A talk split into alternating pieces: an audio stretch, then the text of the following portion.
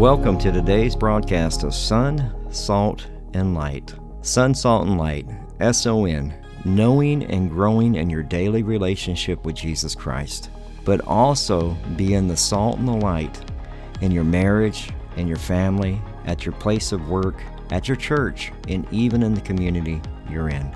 I'm Pastor Michael Petit. This is a radio ministry of our church, Calvary Chapel Devine, here in Devine, Texas. We are so glad that you joined us for today's broadcast. We are a Calvary Chapel, so we simply teach the Bible verse by verse, chapter by chapter. We believe that God uses His Word to transform, restore, and to change lives one verse at a time. If you're visiting our area, you'd like to get information about our church or church service times, maybe even track down some of the other teachings that we have available through podcast, whether it's through Audible or Spotify or Apple Podcasts. You can do all of that at our church website at calvarydevine.org. That's calvarydevine.org. Today we'll be in the book of Ephesians, chapter 2, verses 1 through 3. The title of this sermon is We Were by Nature Children of Wrath. Here is the second half and conclusion of this two part study. Praise God that you got here because there are so many things that are going on in the spiritual realm that are trying to keep you from coming. But if it wasn't for her being here that Wednesday night, we wouldn't have known about what was going on with Steve and them and that they needed Bibles. But she came. You got to get past all that stuff. And we have to remember that even though there's these battles that are happening in the spiritual realm that impact the physical realm, Jesus died, rose, and was resurrected, and, and we have victory, and he has defeated death. But that does not mean that the devil is still not trying to establish his, his kingdom here and rebel against God. we know that, that that happens in Luke chapter 4, verses 5 and 7, when, when uh, the devil was speaking to Jesus, says, Then the devil, taking him up on a high mountain, showed him all the kingdoms of the world in a moment of time. And the devil said to him, All this authority I, I will give you, and their glory, for this has been delivered to me. And I give to whomever I wish. Therefore, if you uh, will worship before me, all will be yours. Well, how did Satan obtain this authority? Adam fell. Adam fell. It was, it, we, we, we covered that when we looked at Genesis chapter 1, and, and we, we looked at Genesis chapter 1, verses 26 and 28, and Adam was given dominion, and he fell, and fell into sin. Satan has it, but not anymore, because it belongs to Jesus. Jesus will return in the second coming. But you have to remember, the devil is, and it's important for you to understand your enemy. And what I mean by that is understanding your enemy is that the fact that the, the devil has limited power. He's not all knowing, he doesn't stand outside of time. He can't be in two places at one time. He can only be one place at one time, so he has to have an antichrist for every season. That's what we don't understand. And then the last part we forget is that Jesus already defeated death. We already have victory. These things that are happening are just skirmishes that happen after the treaty's already been signed and the war continues in certain areas. But we know that his second coming is happening. We know that, that Satan considers himself a God, but it's a little g. A little g. In 2 uh, Corinthians chapter 4, verse 4, it says, Whose minds the God of this age is blinded, who do not believe lest the light of the gospel of the glory of Christ, who is the image of God, should shine on them. Again, he's a little g.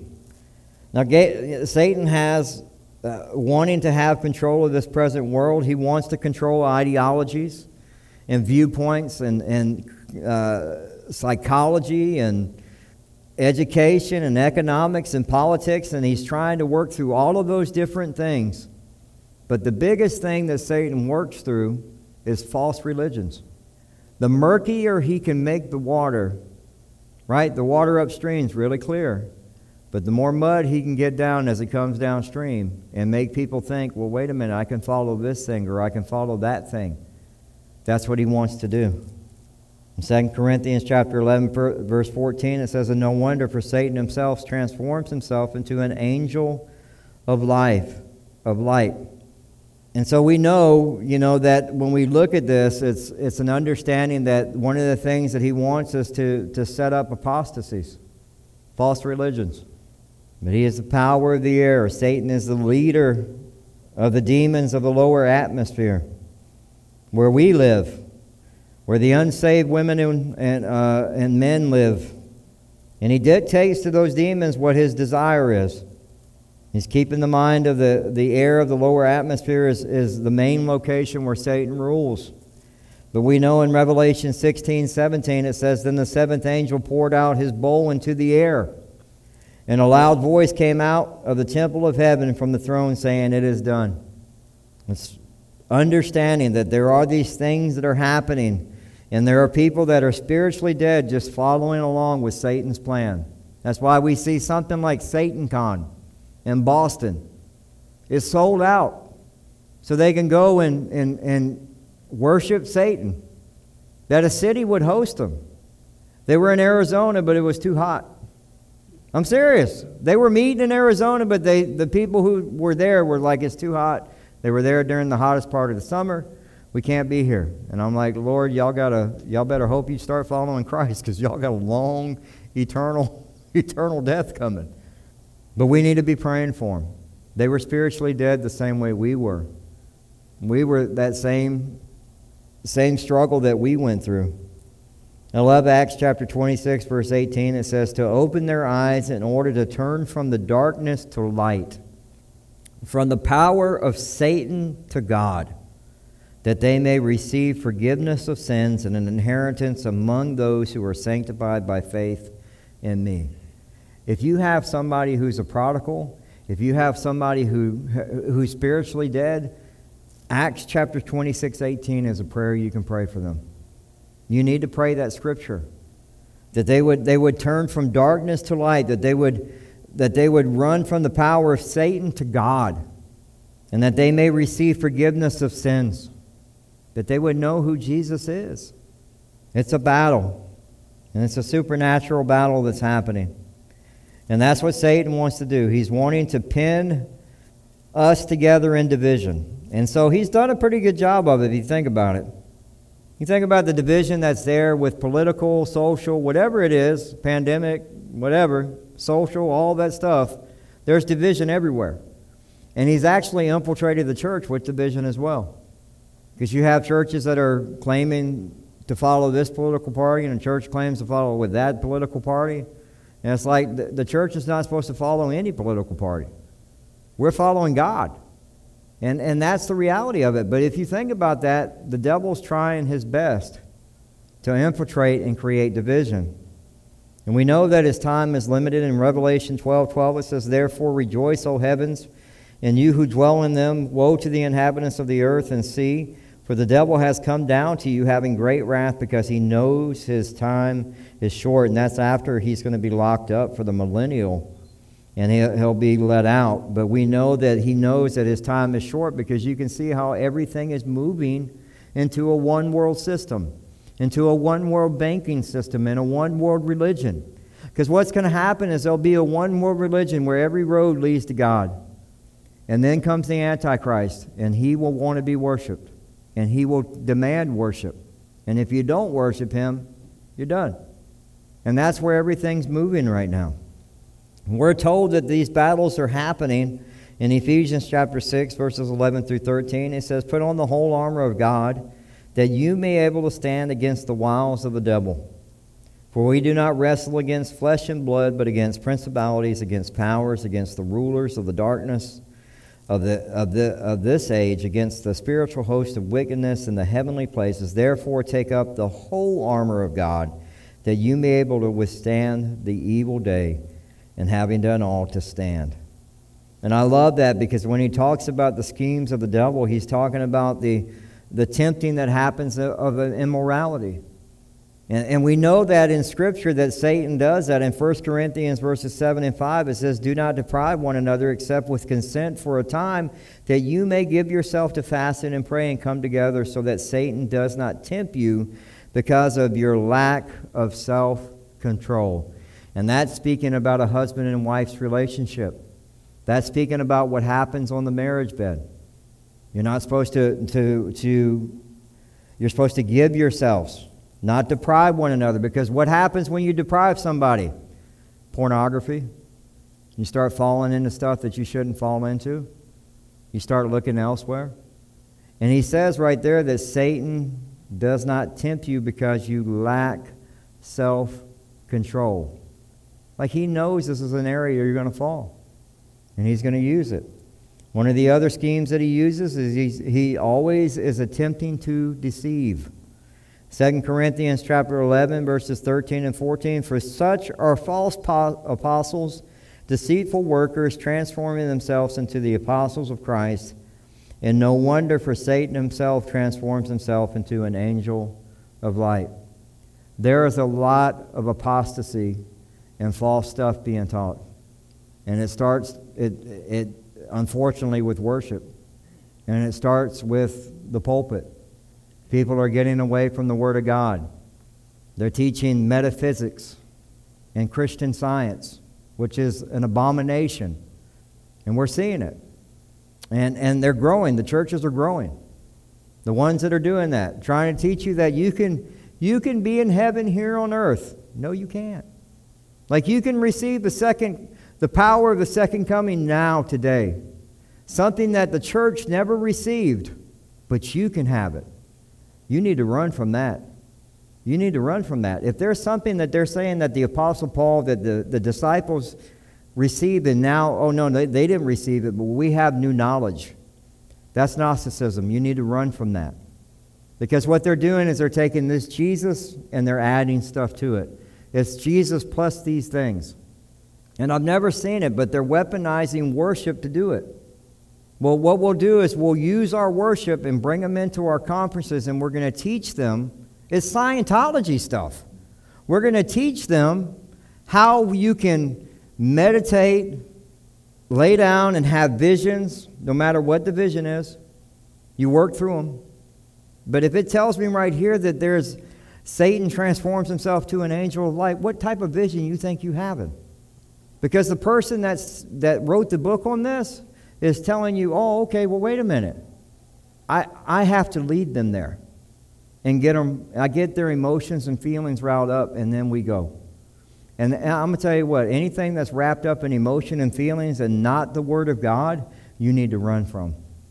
Because to me, when you're talking about using worship to come into a conference, so that we can teach you these new techniques to take back to your church. That's Scientology. The church needs to wake up. I've never seen anybody do that with worship. Nobody else is doing this stuff.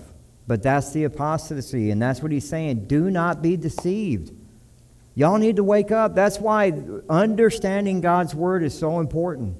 Because the apostasy is going to get worse and worse, and it's going to try to appeal to your emotions and feelings. And that's not what God wants. God wants us to, to base our obedience and our lives upon His Word. One of the other schemes that He uses is bitterness. In Ephesians chapter 4, verses 26 and 27, it says, Be angry and do not sin. Do not let the sun go down on your wrath, nor give place to the devil. And the last thing he does, one of the schemes he does, is he's hindering the ministry. In 1 Thessalonians chapter 2, verse 18, therefore we wanted to come to you, even I, Paul, time and again, but Satan hindered us. That word hindered is actually a military term meaning to put an obstacle. The enemy's done exactly what he needs to do to try to put an obstacle in your way so you can't move. That's what Satan's doing in the ministry as we serve. We need to remember that. But he talks about the sons of disobedience, the spirit who now works in the sons of disobedience. So, according to the prince and the power of the air, the spirit of who now works in the sons of disobedience. And we know that is very familiar. Paul wrote about that in Colossians chapter 3, verses 5 and 7. Therefore, put to death your members which are on the earth fornication, uncleanliness, passion evil desire, and covetousness, which is idolatry. Because of these things, the wrath of God is coming upon the sons of disobedience, in which yourselves once walked when you lived in them. And he's telling you, you need to put all these things off. This is how you once walked as a son of disobedience. And, and, and the word that it used for works in sons of disobedience is the energy, the activity of the falling spirit. They're always searching for a way to get in. And if you don't think that, look at Job chapter 1, verse 7. And the Lord said to Satan, From where do you come? So Satan answered the Lord and said, From going to and fro on the earth and walking back and forth on it. Satan is always trying to look for a door to go into. And the doors that can be the worst ones are the ones that you've opened. Okay? You need to close them. You need to, you need to deal with them. And, and the sons of disobedience just depicts a person who's unbelief. Uh, they're persuaded, they're, they're, they're obstinate, and they're, they're non compliant and disobedient to God, even if they're they know who God is, but they've chosen not to follow him. They're just choosing lawlessness. In 1 John chapter 3, verse 8, he says, He who sins is of, of the devil, for the devil has sinned from the beginning. For this purpose the Son of God was manifested, that he might destroy the works of the devil. The devil will go on continuing to sin. In 1 John chapter 3, verse 9, it says, Whoever has been born of God does not sin, for his seed remains in him he cannot sin because he has been born of God. You know, the understanding is, is that we, we are justified and understanding when we give our hearts to Christ, when we confess our sins and we repent and we turn to Christ, and we believe in the resurrection, your past, your present, your future sins are forgiven. But that doesn't mean that you just go on sinning. Like, oh, okay, I got a, I got my ticket to heaven. I'm going to Vegas. whatever you're going to go do. But that's not what he means. It's like understanding the cost of the sin, understanding that you're walking with God now, that he wants you to pursue the things that are righteous, pursue the things that are holy. He wants you to put to death those things that, that you used to follow. And that's why sometimes this is hard. When you first come to Christ, you lose friends. Sometimes you, want, you have family members that don't even want to be around you because they're following the course of the world. And you need to be praying for them. Acts 26, 18, be praying that for them. And lastly, we're going to see in verse 3 we were, uh, we were uh, by nature children of wrath, among whom also we want, also conducted ourselves in the lust of our flesh, fulfilling the desires of the flesh and of the mind, and were by nature children of wrath, just as the others. It is the flesh it is the flesh, it is the body, it is the lust that we are following. That's why we have to kill the flesh. We have to deal with the flesh. We're to, we're to be guided by the Spirit. Put to death the flesh. And, and, it, and it, we, we get the, the greatest explanation of this in Galatians chapter 5, verses 19 through 21. It says, Now the works of the flesh are evident, which are adultery fornication, uncleanliness, lewdness, idolatry, sorcery, hatred, contentions, uh, jealousies, outbursts of wrath, self ambitions, dissensions, heresies, envy, murders, drunkenness, robberies, and the like of which I told you before, just as I had told you, you in the past. And those who practice such things will not inherit the kingdom of God. And then it goes into the fruit of the Spirit right? And, and it's all wrapped up in love. And, and he's telling you all these things were your flesh and they need to be put to death. Stop digging them up. And that's why when he tells Lazarus to come out, he tells him to start unbinding them. Get the grave clothes off. That's not you anymore. Stop trying to wrap yourself back up in them. Ephesians chapter 4, verses 17 through 19 says, I, uh, This I say, therefore, testifying the Lord that you should no longer walk in the rest of the Gentiles' walk, in the futility of their mind, having their understanding darkened, being alienated from the life of God because of the ignorance that is in them, because of the blindness of their heart, who being the past feeling, having given themselves over to lewdness, to the work of uncleanliness and greediness. And he's telling you, like, don't be like the Gentiles, which would be don't be like the, the spiritually dead. That's not you no more. And we know that the things that we struggle with in the flesh and the mind are, are covered in 1 John chapter 2, verses 16 and 17. For all that is in the world, the lust of the flesh, the lust of the eyes, the pride of life, is not of the Father, but is of the world. And the world is passing away, and the lust of it. But he who does the will of God abides forever. He who does the will of God abides forever. You know, one of the things that we know is that, you know, most of us don't remember. I, I don't know how many young, we don't have much young, but Black Friday used to be a bad thing. People used to get killed on Black Friday. You know, the shopping day on Thanksgiving, right? They would, there were people that were actually trampled over and, and were killed for a DVD player, which you have here now. you have access to almost every movie, whatever, here. But they were killed for parking places. And see, that's one of the things that I think about when I was putting this together is like, how many of us are, are, are when we, when we think about the lust of our flesh, the lust of our eyes, and the pride of life, how many of us were, were can, and when you think about the old you, were like really trying to, like, the world controlled everything. Like, I got to get the newest phone. I got to get this, you know, it's like, I need a new car. I'm in debt. I need a new car. You don't care, right? Because that person got a new car. I need a new car. And that's how we were driven by the course of the air uh, by the course of the world, I mean. And, and, and so we were children of wrath. We were controlled by our flesh and our minds.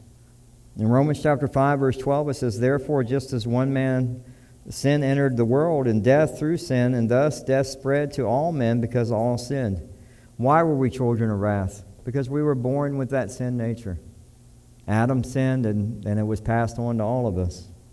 And, and this is why when you read the news today and you see things where you just you're just shocked the vilest sins that we see because the flesh because we're spiritually dead because they need god and, and they're blinded by the devil. And god sometimes will give people up to a debased mind because they've chosen lawlessness. They've chosen i don't care about you god. I'm going to do whatever i want. I would rather follow satan there are people that are doing that right now. In John chapter 8, verse 44, it says, You are the father of the devil, the desires of your father you want to do. He was a murderer from the beginning and does not stand in truth because there is no truth in him. When he speaks a lie, he speaks from his own resources, for he is a liar and the father of it. And one of the things that we need to remember, it doesn't mean that people who are lost can't do good deeds. Because you'll look at somebody and go, well, they're a good person. No, none of us are good. It tells us that in Scripture. There was only one good, and his name was Jesus. He lived a sinless life. Yeah, you can do some good things. But again, you're going to, your trespasses, you're going to have a goal, and you'll always fall short. And guess what? The, the devil will give you things to keep you occupied. He'll move you in a direction that he needs to move you in especially people of influence. You see stuff that happened at the Grammys, people of influence, Satan worship at the Grammys. He used them. I'll give you fame. This is what you're going to do. And you're following the course of the world. In Romans chapter 1, verse 18, it says, For the wrath of God is revealed from heaven against all ungodliness and unrighteousness of men who suppresses the truth in unrighteousness. We have to remember it's the Holy Spirit that draws us to God. In John chapter 6, verse 44, no one can come to me unless the Father who sent me draws him, and I will raise him up at the last day. We're to put off our, our former conduct and the flesh and the lust. In Ephesians 4.22 it says that you put off concerning your former conduct the old man which grows corrupting according to its deceitful lust. You're to put off those old things and put on the new. Because guess what? We were all children of wrath. We were all sons of disobedience. We were all following the course of the world. And praise God if you grew up in a Christian home and you, you came to faith in an early age because you were blessed. You didn't have to deal with a lot of stuff. I was 39 years old when I gave my life to Christ. I have 39 years of a train wreck of a life. And yes, some good things came out of it. We talked about common grace. I got five kids. But they lived with the son of disobedience, with the child of wrath, and they put up with things they shouldn't have put up with. but I'm made alive because of Christ. I'm a new creation. And if that's you, you should be rejoicing every day. Because when I read these scriptures, and this is why I didn't want to rush through this, because next week we're going to get to but God. My favorite line in that, like somebody needs to write a book called But God, right? That would be a great book. Because some of the greatest verses in the Bible are when you see that but God. And, and we're going to get to that next week. And I think we're going to be in verses 1 through 10 for two more weeks. We're going to just kind of take our time through it. I don't want to rush through it. Well, that concludes today's broadcast of Son, Salt, and Light Radio. We hope that you enjoyed it. If you'd like to submit a prayer request or get in contact with us or find out service times, you can do all of that at our website, uh, as well as get uh, our podcast at Spotify, Audible, TuneIn Radio, pretty much wherever you can find a podcast. Uh, you you can just type in Son, Salt, and Light, and you'll find it.